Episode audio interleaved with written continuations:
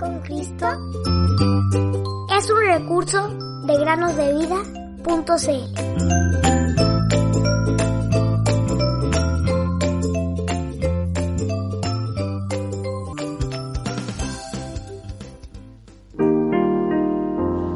Eres el más hermoso de los hijos de los hombres. La gracia se derramó en tus labios. Por tanto, Dios te ha bendecido para siempre. Salmos 45, 2. Bienvenidos queridos amigos y amigas que nos escuchan en el podcast Cada día con Cristo. Sean bienvenidos a un nuevo programa, a una nueva meditación. Un estudiante chino se convirtió por medio de las enseñanzas de unos misioneros. Este pequeño estudiante tenía tan solo 10 años de edad. Y a menudo sus vecinos le pedían que hiciera algunos mandados para ellos o que fuera a hacerles algunas compras. Esto lo hacían porque sentían que podían confiar en él, pues siempre volvería con el cambio o vuelto correcto. Un día, una mujer, que en ese momento aún era inconversa porque luego se convirtió, le dijo a uno de sus vecinos, Ustedes están locos. ¿Por qué le confían su dinero a ese niño? ¿No tienen miedo que les robe todo? Oh, le respondieron ellos, Él no miente ni roba. Él es un niño de Jesús.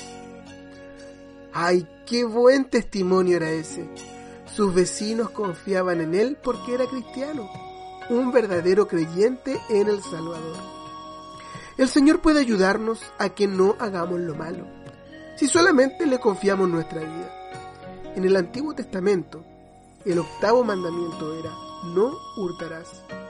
Y en el Nuevo Testamento también leemos, el que robaba, no robe más, sino que trabaje esforzadamente, haciendo con sus propias manos lo que es bueno para tener que compartir con el que tenga necesidad. Efesios 4:28.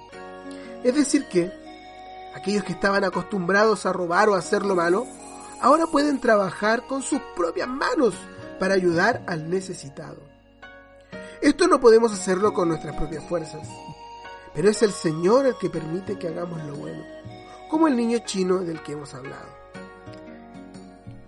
Ay, queridos amigos y amigas, cuánto mejor es esta vida en Cristo, ayudando a los que no tienen, en lugar de ser alguien que roba, poder ser alguien que da.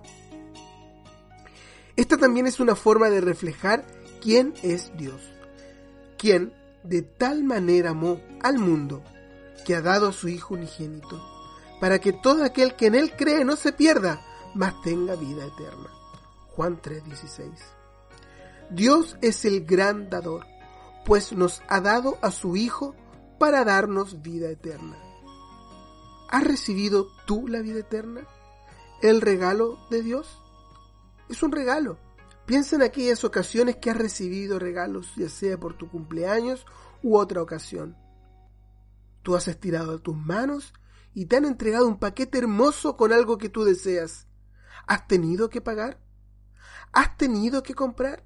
Lo has recibido.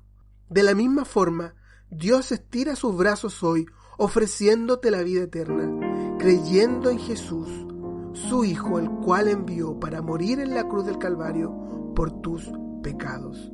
¿Lo recibirás hoy?